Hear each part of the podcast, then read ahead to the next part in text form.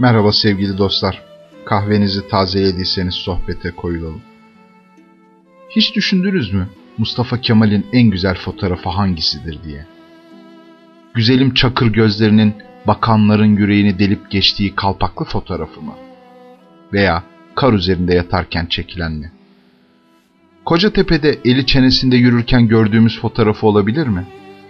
Ya da trenin penceresinden uzaklara dalıp giden olmasın?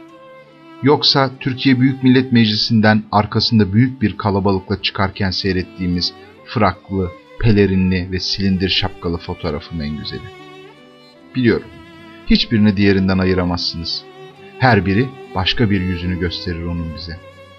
Kafasına fes geçirmeyi reddeden, topraklarını istilacılara teslim etmeyi aklına bile getirmeyen, cephede acaba vurulur muyum korkusuyla değil, aksine en önde dolaşmayı kendine yakıştıran, gelecek için sürekli düşünen, üreten, çağdaş meclisinin gururunu şık kıyafetleriyle tamamlayan Mustafa Kemal vardır tüm o bakmaya doyulmaz fotoğraflarında.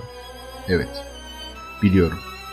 Bu topraklarda doğup özgür yaşama şansını bulan her bireyde ayrı bir yeri vardır tüm bu fotoğrafların hakikaten.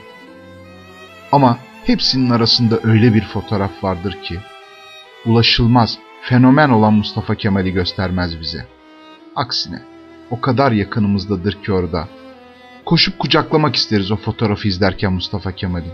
Fotoğrafın içine dalı vermek gelir içimizden. Bağrımıza basmak, sarı saçlarının arasında parmaklarımızı dolaştırmak isteriz. Hiçbiri bu kadar güzel gösteremez onu bize. O ki ne yapsa hep beğendiğimiz büyük yol göstericimiz. O fotoğrafta ayrı bir beğeniriz canımızın içine. Her zamanki gibi şık giyinmiştir fotoğrafta da.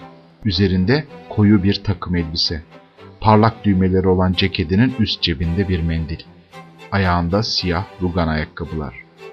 Pırıl pırıl kolalı gömleğini kalın bağlanmış bir kravatla süslemiş. Bir vapurun güvertesinde oturuyor. Arkasındaki yaveri olsa gerek. Nasıl da gülümseyerek izliyor. Nasıl gülümsemesin ki? Tüm dünyayı dize getirmiş bir önder oturuyor önünde. En şık haliyle hem de. Ona bu kadar yakın olmak mı gülümseten yaveri? Kısmen evet diyebiliriz buna. Fiziken zaten hep yanında. Ama bu ulaşılmaz insan bir salıncağa oturmuş sallanıyor şimdi.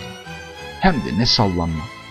Ayaklarını hızlanmak için iyice germiş ileriye doğru. Gövdesini öne doğru eğmiş. Elleri ipleri sımsıkı kavramakta. Ağzı aldığı büyük keyfin hazzıyla yarı açık. O güzelim çakır gözleri tüm muzipliğiyle kısılmış. Öylesine çocuksu ki öylesine doğal ki. insanın koşup sallayısı gelir salıncaktaki bu çocuğu.